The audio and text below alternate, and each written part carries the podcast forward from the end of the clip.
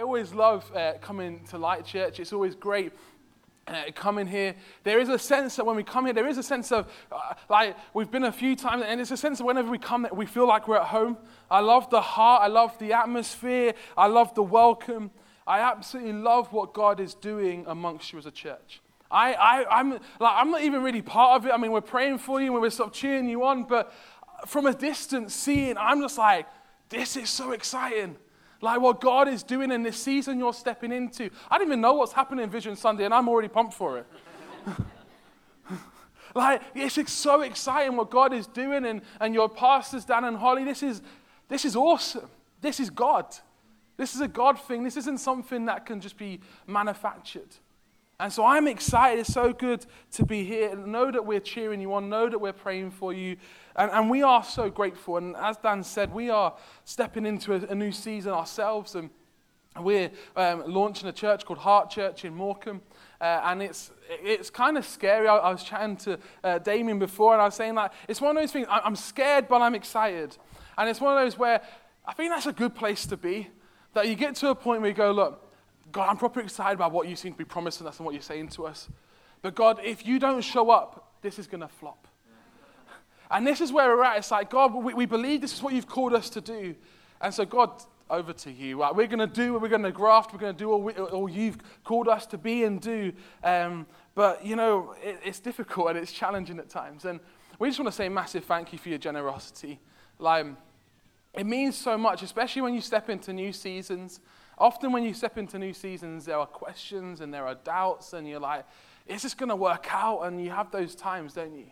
And actually, knowing when you've got people standing with you, believing in you, cheering you on, it makes such a big difference. And so, we want to say thank you.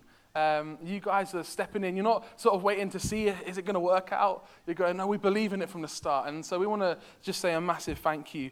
Um, I'm also going to do a shameless plug. Um, so if you are on Instagram or Facebook or whatever, type in weareheart.church, follow us, like us, whatever, like, share, whatever. And if you know anyone who lives in Morecambe, whether it's your nan, your granddad, your like distant, like distant removed relative, about five times removed, tell them that we're coming.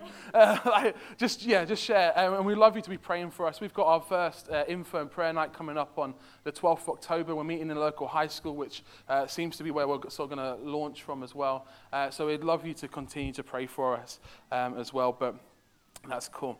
Anyway, we are, let's, let's forget that stuff. Let's, like, we're delving in, we're finishing off, we're concluding your series called Let's Talk that you've been journeying through uh, in, um, on prayer during the month of September. Uh, and so, whenever Dan asked me to preach, I'm like, if it works in my diary, I'm there. So uh, when he said, Can you preach? I was like, I'm in. And then I was like, Right, I'm always waiting for the email that says, has a rundown of the sermons. I'm like, Right, okay, what's the series he's going to ask me to preach on this time? And then I got it at the end of August, and I was like, okay, cool. It's prayer, like it. Look down, right, cool. Holly, James Adrian, Dan, right, okay, it goes up and stays up, and then Dan preaches, and it's going back up. No, I'm joking. and then I looked at what he asked me to preach on Genesis 18. I was like, now some of you are thinking Genesis 18. I knew what Genesis 18 was. I'd done an essay on it like uh, um, last year. Sodom and Gomorrah. I was like, Dan, you like throwing me into the deep end? You're like, we want to preach on this, but I don't want to do it. You can have it. but anyway, I have to say though, like when I started this week off going, I'm going to bring this down a little bit because that's probably a bit better. Um, when I started this week off, I started off thinking, man, what, where are we going to land here? I'm visiting preacher as well. Like, I know I can fire a bit more bullets than normal, but like, actually, God's spoken to me massively through this passage, which I sort of written off as one of those passages that no one ever wants to sort of speak about. But actually, it's an incredible passage, one of the best passages you can preach on on prayer. That's where I've landed this week. I didn't start this week like that, but that's where I've landed, and hopefully you'll land there with me too. But anyway, here's a story of what's going on. Context is so important. In Genesis 18, we've got three men who've, who've come down to talk with Abraham. And uh, they've come with two purposes. Firstly, the first purpose they've come for is they've come to tell Abraham and his wife Sarah, look, that promise that we gave to you years ago that you were going to have a, a son, uh, that you've sort of been trying to manipulate to make it happen, look, that promise is going to come true. You might be 90 odd, but that promise that I promised you is going to come true. And actually, nine months from today, you will give birth to a son. And it happened. You know, sometimes we hear promises from years ago, and we sort of think, God, is it even going to even happen? But actually, you know, if God promises, if God's, God's word's unfailing, if God says it, it will happen. And that, that wasn't even in the notes. That sounds good, though. Um, but yeah, and so they've personally come down to, to tell Sarah, look, you're pregnant, you're 90, but you're, you're pregnant, and it's going to happen. And then the, the second thing they come to say, which isn't quite as nice, is they come down to basically say that they're going to come and destroy two wicked cities called Sodom and Gomorrah. And so, and actually, one of these three men actually turns out to be God himself. So if you've got a Bible with you, turn it on, open it up um, to Genesis 18. I just want to read the passage through um, from verse 16 in Genesis 18. So it says this from verse 16. When the men got up to leave, they looked down towards Sodom, and Abraham walked along with them to see them on their way. Then the Lord said, Shall I hide from Abraham what I am about to do? Abraham will surely become a great and powerful nation, and all the nations on earth will be blessed through him. For I have chosen him so that he will di- direct his children and his household after him to keep the way of the Lord by doing what is right and just, so that the Lord will bring about for, his, for Abraham what he has promised. Then the Lord said, The outcry against Sodom and Gomorrah is so great, and their sin so grievous, that I will go down and see if what they have done is as bad as the outcry that has reached me. If not, I will know. Then the men turned away and went towards Sodom, but Abraham remained standing before the Lord. Then Abraham approached him and said, Will you sweep away the righteous with the wicked? What if there are 50 righteous people in the city? Will you really sweep it away and not spare the place for the sake of 50 righteous people in it? Far be it from you to do such a thing, to kill the righteous with the wicked, treating the righteous and the wicked alike. Far be it from you. Will not the judge of all the earth do right? The Lord said, If I find 50 righteous people in the city of Sodom, I will spare the whole place for their sake. Then Abraham spoke up again. Now that I have been so bold as to speak to the Lord, though I am nothing but dust and ashes, what if the number of righteous people is five less than 50? For those who aren't good at maths, that's 45. Will you destroy the whole city for a lack of five people? If I find 45 there, God said, I will not destroy him. Once again, he, Abraham, spoke to him. What if there are only 40 are found there? He said, For the sake of 40, I will not do it. Then Abraham said, May the Lord not be angry, but let me speak. What if there can only be 30 found there? God answered, I will not do it if I find 30 there. Abraham said, Now that I've been so bold as to speak to the Lord, what if I can only find 20 that can be found there? And God said, For the sake of 20, I will not destroy it. Then Abraham said, May the Lord not be angry, but let me speak just once more. What if only 10 can be found there? He said, For the sake of 10, I will not destroy it. Then the Lord finished speaking with Abraham. He left, and Abraham returned home. this is like truly a kind of weird bit of, of, of the Bible. Like Abraham here is like some kind of reverse auctioneer and he's going, Have I got 50, 50? No, I've got 45, 40. And like, it's like, What are you doing? Like, and it's, like, it's a pretty awesome negotiator. I have to say, if Abraham was our prime minister right now, we'd probably have a chance of a decent deal from the EU. There's one way of splitting the kind of church. but it's probably one of the clearest places in Scripture that teaches you about prayer. However, please be, bear with me. We will land when we're talking about prayer, but I know for some of you, you're hearing this passage. You may be hearing it for the first time, and you're already stuck at the fact that God is going to destroy some cities. And some of you are thinking, this is kind of the God I don't like. Like the Old Testament God who kind of seems to be some hormonal, cranky teenager. Like, I like the sort of New Testament Jesus, like God who sort of reformed himself, has sort of grown up a little bit, sort of been saved himself, and has become turned into gentle Jesus. That's a whack theology, by the way, if you sort of have that sort of view of God.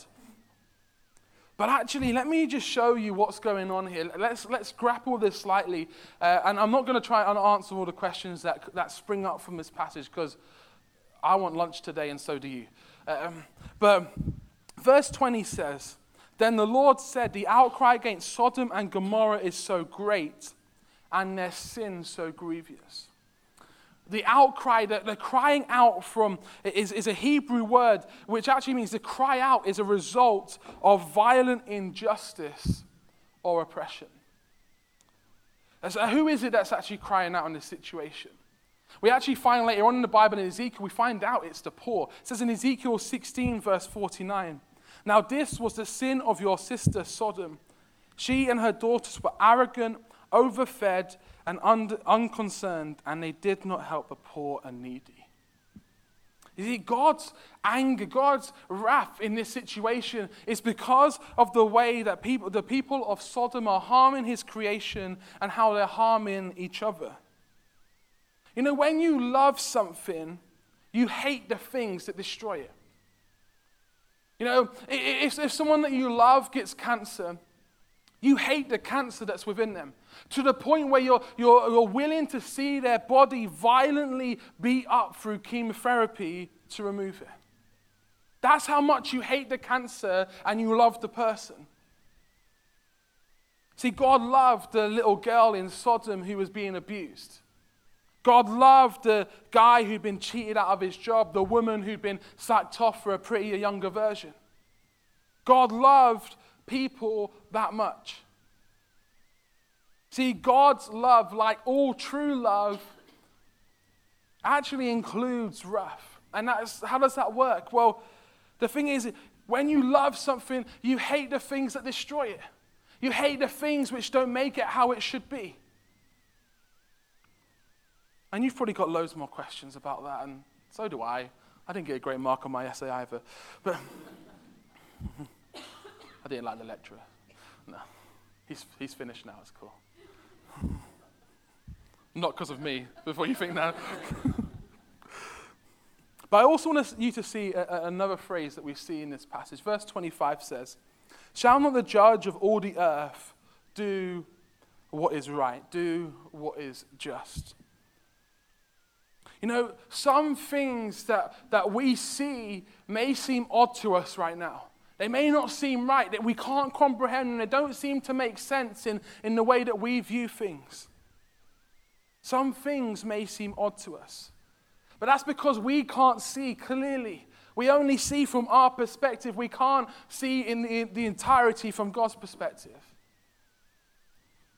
And you know, the Bible teaches us that God is the judge of all the earth, that God is just and he will do right. That he will work all things for the good of those who love him and according to his purpose. God is working in every single situation to work about his purposes. And at times we still are left with the question, but why God? And we can't understand how does this work, God, that we can see the pain and the heartache and the brokenness and the evil that's going on in our world. God, why don't you step in? And we're still left with that question, why? And to deny it is kind of to deny the reality of who we are as we're still asking those questions, why? And you know what? That's okay as a Christian to ask why questions. It's okay to question God. Abraham did it, David did it. So many people throughout the Bible question and cry out to God. Yet somehow in church these days, we, we've kind of got to be, no, I've always got this strong faith and I never have questions for God. You know, it's cool to question stuff. We should question stuff. And actually, I think it's in our questions that our faith is strengthened. That we, we should land at a place where we realize that uh, uh on the foundation of God alone, I can stand. And when we can't understand why God does what he does, then it's not because God's somehow gone wrong and we're like, God, come on, sort yourself out. But it's because we don't understand some things. And we need to understand foundationally to our faith that his ways are higher than our ways. His thoughts are higher than ours. That we can't understand and truly comprehend God. And we've got to hold on to what we do comprehend about God. And the truth that we do know about God in the times when it's not easy to understand. The Christian faith isn't one of plain sailing fun. No, it is fun. And then these guys are walking away, and God kind of says loud enough for Abraham to hear in, in verse 17 Shall I hide from Abraham what I'm about to do? Have you ever had one of those conversations where, where uh, a friend sort of says to you, I don't know if I should tell you this, but, and you're kind of like, well, you've got to tell me now. Like, those sort of conversations where you sort of landed yourself in, and you know that when someone says that, it's going to be something you probably don't want to hear, or it's going to be gossip, or it's going to be something that isn't probably that helpful. I don't know if I should tell you this, but it's kind of like God saying that. It's like, I'm going to say it so he can hear me, but should I hide this thing from him? And then God then goes on to sort of tell Abraham what's going to happen. And I love this because we see that friendship with God is not just something saved for the New Testament, but actually here we see a glimpse of what our relationship with God is like. God is treating Abraham like a friend, and he's saying, Look, this is what the deal is. And we don't always get this. I don't want to try and paint a picture that God always informs us of all his plans in such detail. But he's taking Abraham on a journey, and he's saying, Look, this is what's going to happen. This is what I'm going to do. But as soon as God tells him, Abraham's response is he starts to beg God, he starts to pray for the city of Sodom and Gomorrah. But he doesn't pray for himself. I love that he doesn't turn around and start, oh, I've got one to one with God here, and start crying out and asking God for himself. But rather, he, he hears what's going to happen, and his first port of call is, God, no.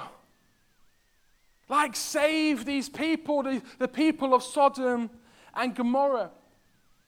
But it's not just save the people of Sodom and Gomorrah. These are people themselves. If you read back in Genesis, the people of Sodom and Gomorrah have been horrible to Abraham.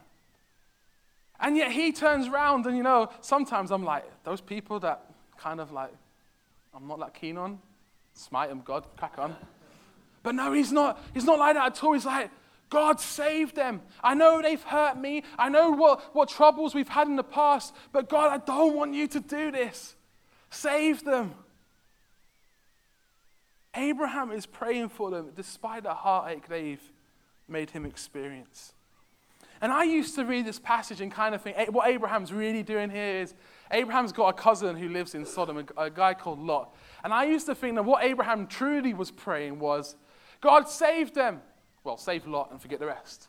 Like, he, almost backhandedly just trying to get, make sure his family are safe and, and sort of crying out because, like, he's got a personal invested interest in the place. But no, it's not like that. It doesn't say that at all in the passage. It's like, God, save these people. I mean, it would have been a lot easier God just saved Lot. And actually, spoiler alert, that's what he does do. He saves Lot and destroys the cities. But actually, Abraham's not praying for Lot. He's praying for the city. He's praying for the wicked city. Not wicked as in how most of you will use the word wicked, but as in wicked as in evil. He's being a priest, an intercessor for the city. He, he's, he's standing in the gap. He's standing before God and crying out on Sodom's behalf. He's praying for their good. He's praying for their good, even when they deserved judgment. Even they deserved what was actually coming to them. And in doing so, eh, like, it's a totally different picture to what we see in the New Testament in lots of ways, but in approaching God in such a way, he was risking his life. Do you not notice how he keeps saying, Look, God, don't be mad at me, but can I just have one more request? God, don't be mad at me, but, but can I just ask, what if there was only 30 or 20 or 10? He's putting his life at risk on the behalf of a city which have done harm to him, which are evil. He's standing in the gap and saying, God spared them.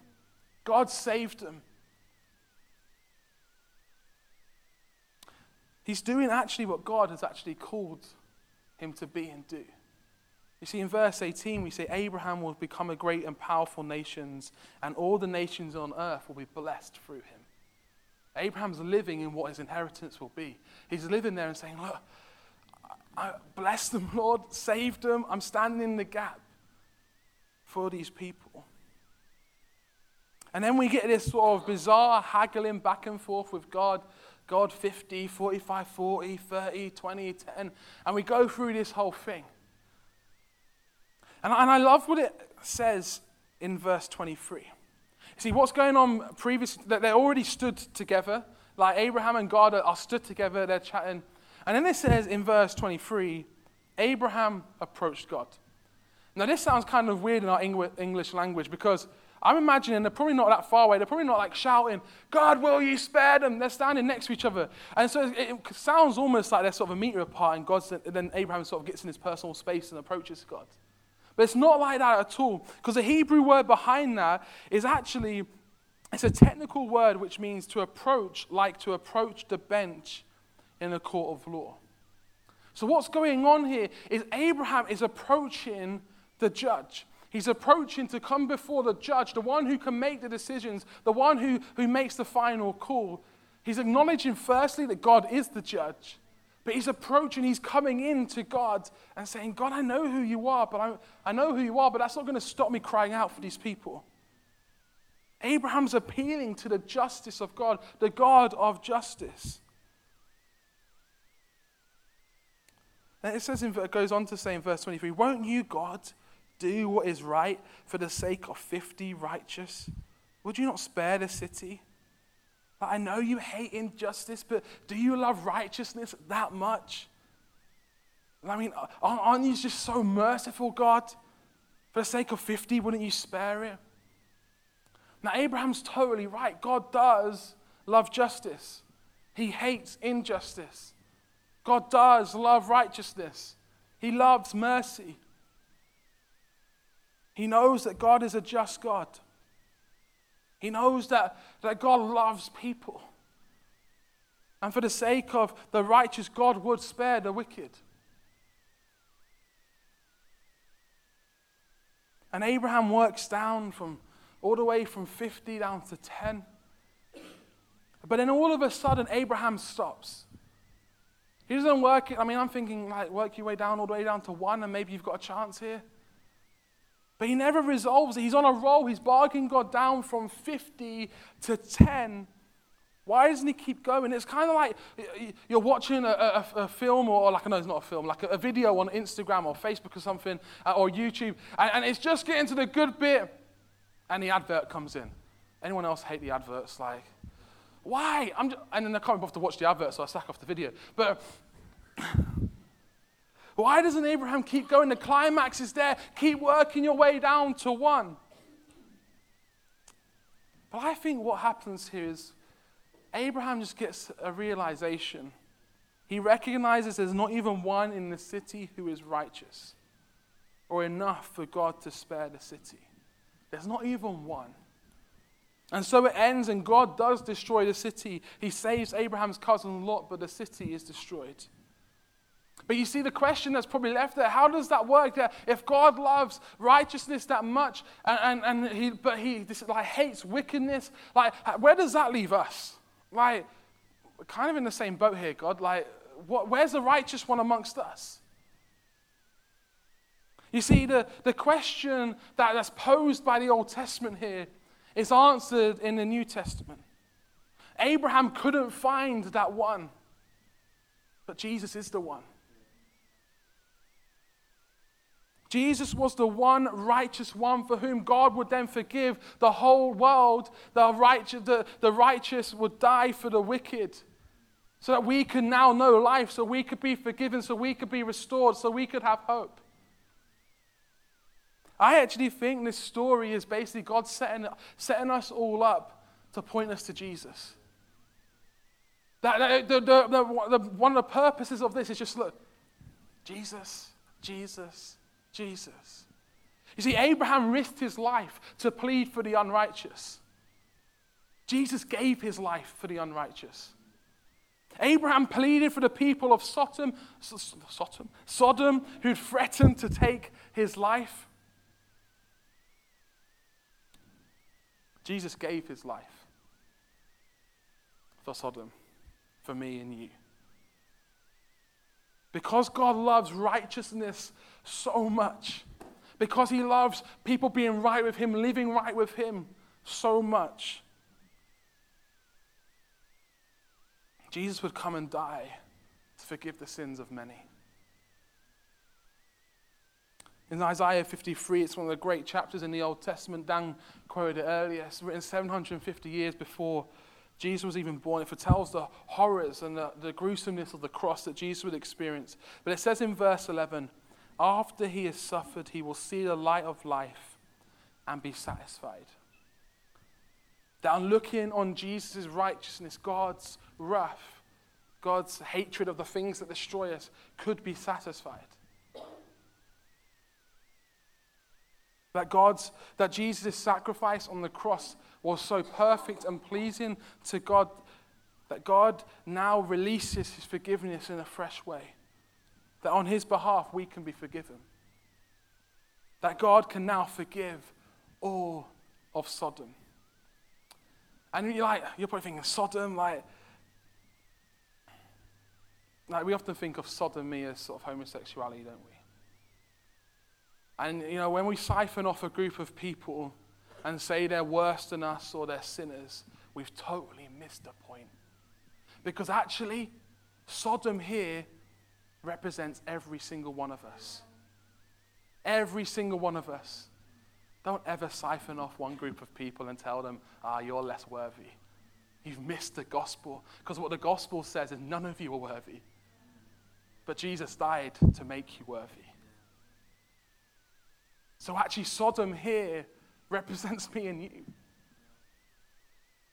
But Jesus is the one who now stands. And when God is looking for the righteous one, he's there. Jesus has paid it all.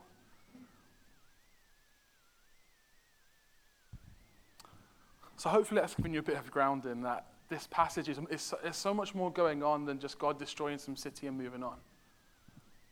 But it also it, it points us to Jesus. But I also think it gives us so much to think about about prayer. Because it's grounded in Abraham talking and praying with God. That we see this, this going on between God and Abraham. And I want to just, I want to leave us with four thoughts about uh, how you can pray for your city. And when I say the word city, I'm not thinking, oh man, we're not really in a city. We're in like a suburb of a city and we're like on the far coast. Like, city doesn't really apply here, does it? Or does it? I don't know. Are you in a city? Where, Wesham City. Absolute beast of a city. but it, I want to think, when you, when you think of city, I want you to think of your family, your neighborhood, your church, the Fylde Coast. I want you to think of your town, your business, your, anything that you have any involvement with. That's your city. That's where God's called you. So, the first thing I want you to do in praying for your city, and I believe we, we, we see from this passage, and, is that we need to ask in Jesus' name. You know, sometimes I used to think that when you, like, when you say in Jesus' name, it's kind of the, the sort of God sort of like warning God that you can like switch off now. Like, in Jesus' name, amen. Like, God, we're just coming to the end now. Like, you can, or in, like, if you're in a prayer meeting, in Jesus' name, everyone's ready to go, amen. But it's so much more than that. It's so much more than that. In Psalm 2, verse 8, it says, Ask me, and I will make the nations your inheritance and the ends of the earth your possession. What we're praying for, is what we're asking God for, is everything that Jesus died for. God, we want to see it now. God, we want to see what you've died for and the, what Jesus actually died for. We want to take possession of it and we want to see that inheritance now. So when we're praying for someone, we're praying in Jesus' name that we might see what happens in that person's life. That what Jesus died for that person, we want to see it.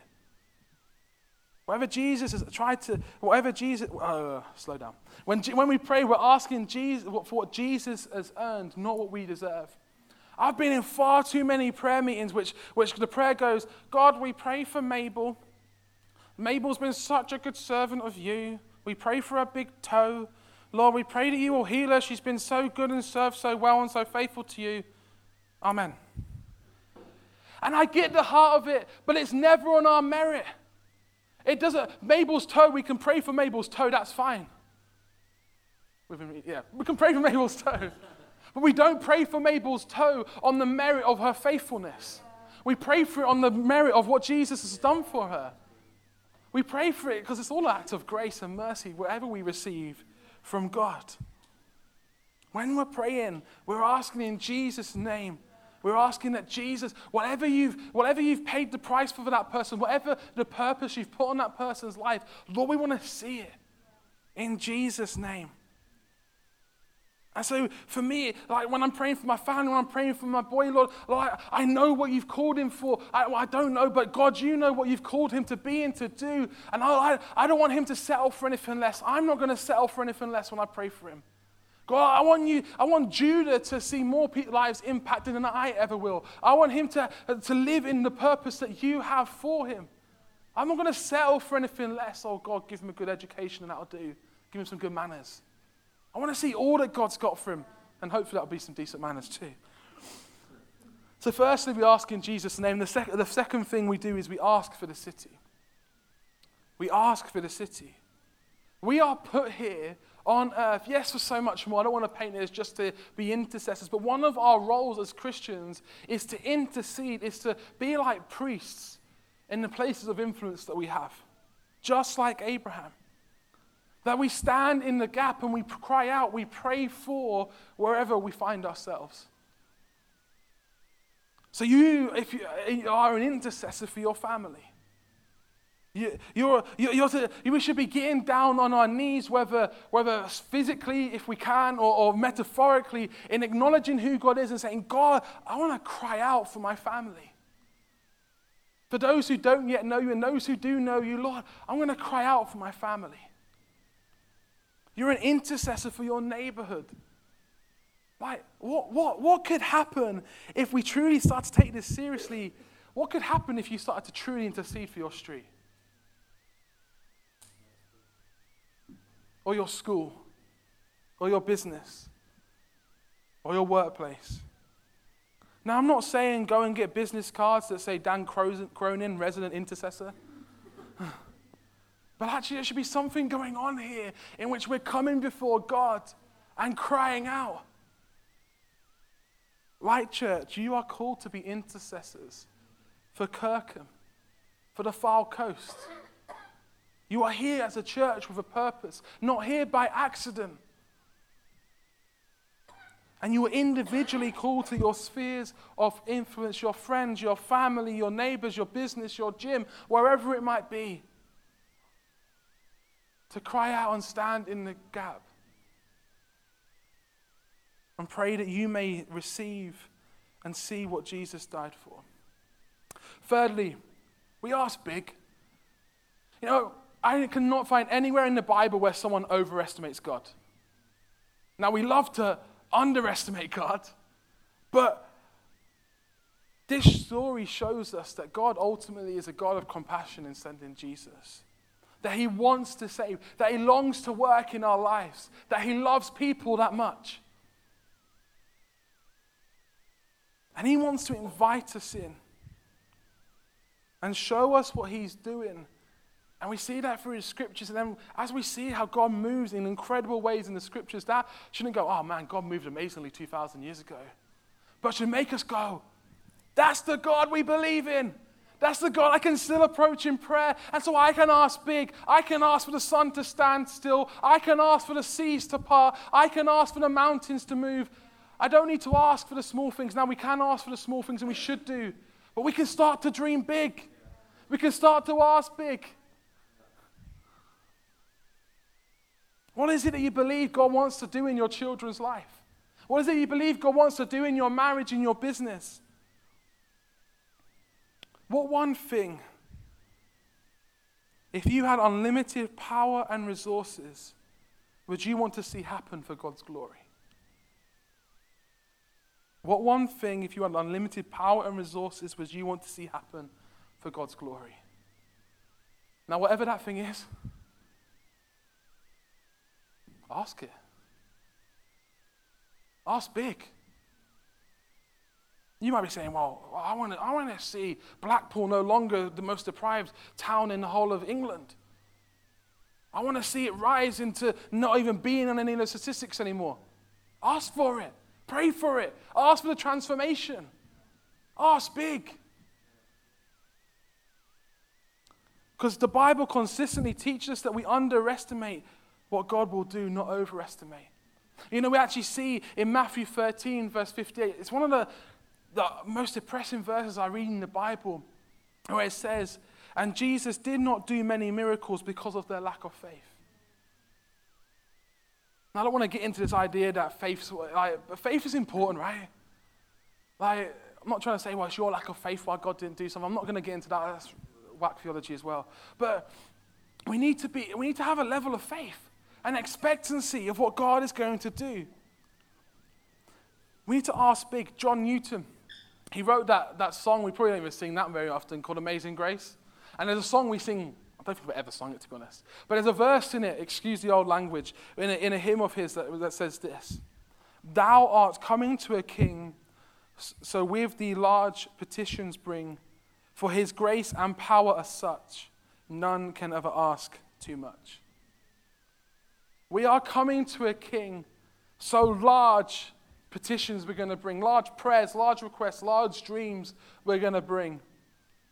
For His grace and power such that we can never ask too much.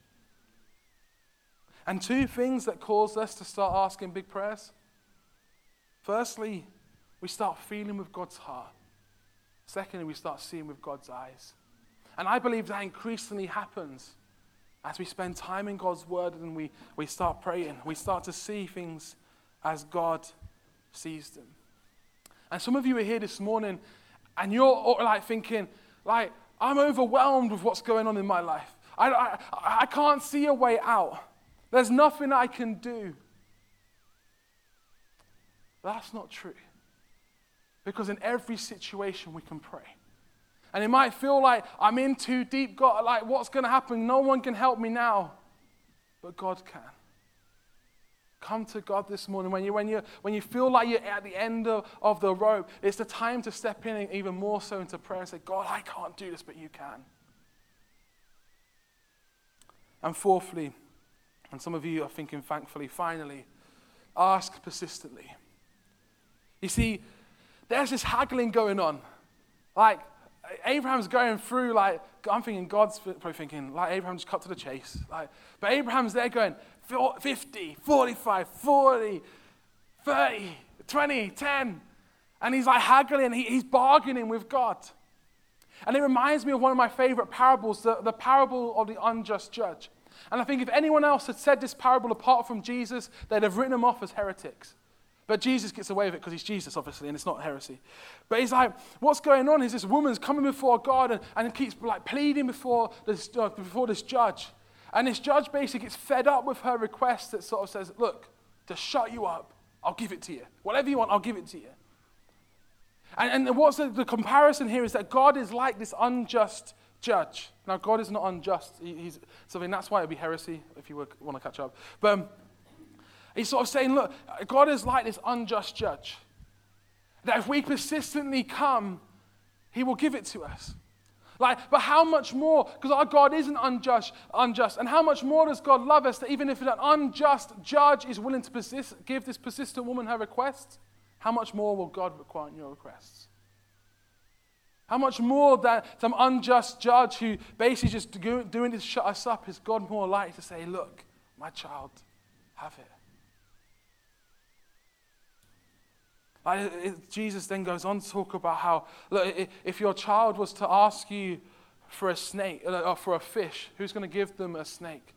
If your child's going to ask you for an egg, who's going to give him like a stone or something like that anyway?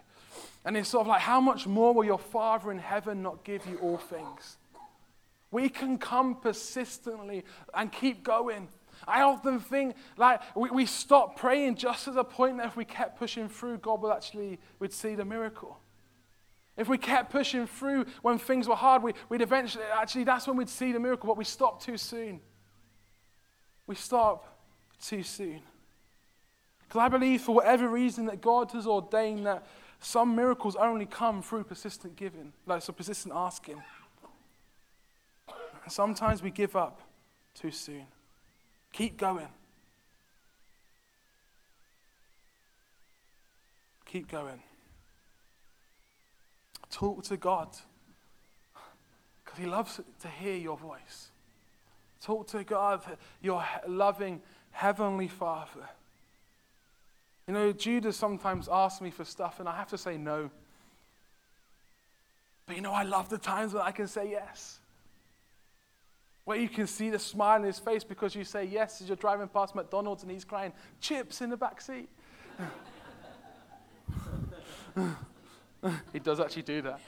And the issue is that the new Heysham bypass goes right, through, right past McDonald's, and you have then you have to break his heart when you say no chips.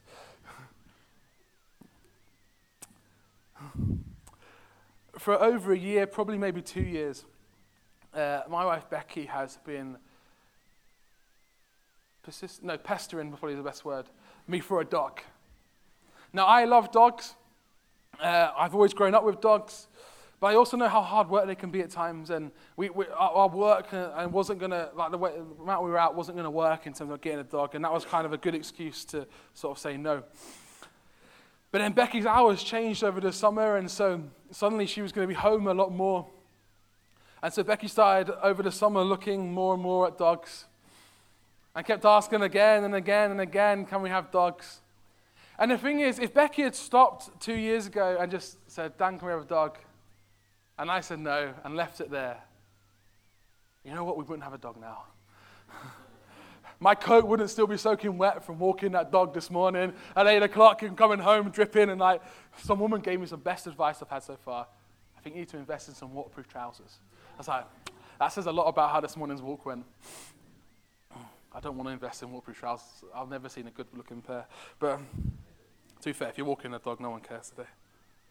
But if Becky had stopped asking, we would never have a dog now. Because I would have forgotten about it.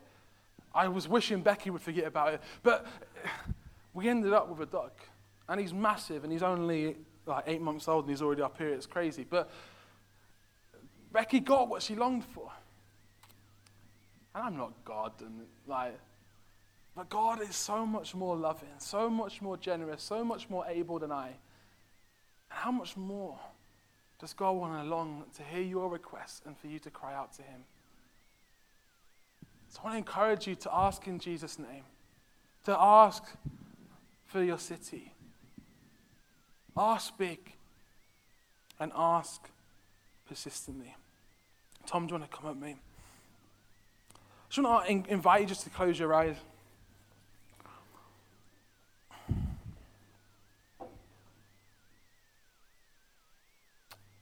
By God's grace, I believe He's, he's speaking this morning to us.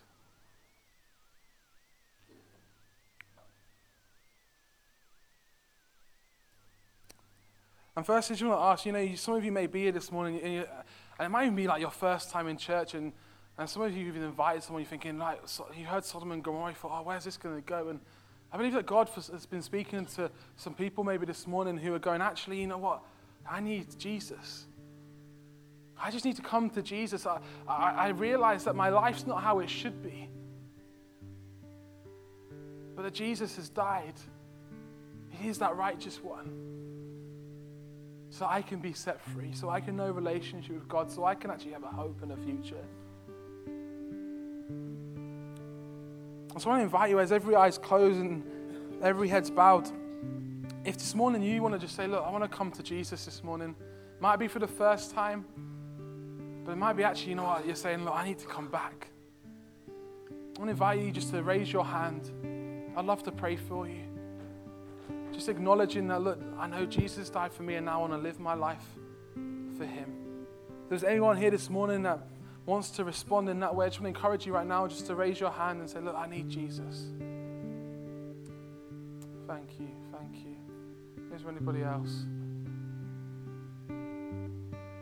Thank you. Thank you, God.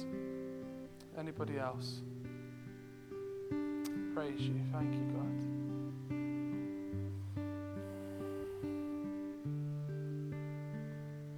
So, Father God, I thank you for each of these people that are saying, Look, I want in God.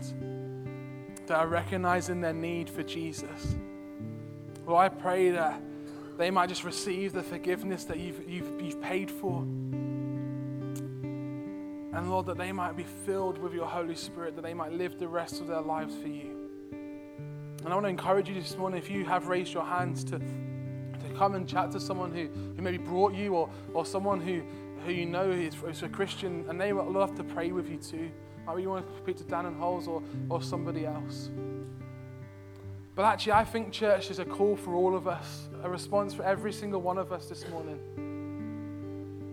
We need to step up to be the, the priests, the intercessors that, that God has called us to be. And I know in my life that, that God has convicted and challenged me so much this week. That I've been settling for praying for stuff which is just about me, or settling to pray small. But I think God wants us to step up and I believe as you step into a new season, like church, that you need to step up in prayer. That the vision that will be cast next week will not come to fruition unless you're willing to put the graft in on your knees in prayer. And so I just want to ask you that if you're willing to say, I'm in, I'm willing to say, look, God, I don't just want to receive your forgiveness and, and, everything be about me, but I'm willing now to stand up and stand in the gap for my family, for my neighborhood, for this region, for, for the Fylde Coast, for what you have for us as a church. That if you're willing to do that, I want to ask you if you're, you're willing to say, I'm in and I'm going to get on my knees and pray metaphorically or physically, if you're in, I want you to stand as a sign of that. So if you're, if you're willing to say that I want in, I'm, I'm going to I'm gonna now press in and take a new level in prayer. I'm going to resolve that in this next season, I'm going to pray more than I ever have. I want to ask you to stand and stand together because that's what we do when we come in to pray. We come together, we stand in front of the, we approach the throne. And we ask in Jesus' name. And God, this morning we want to ask for the city. Lord, I pray for that you will start to birth new dreams in us. That you'll start to birth what you want for us in our lives. That we will start to ask big. We'll start to dream dreams. We'll start to see visions.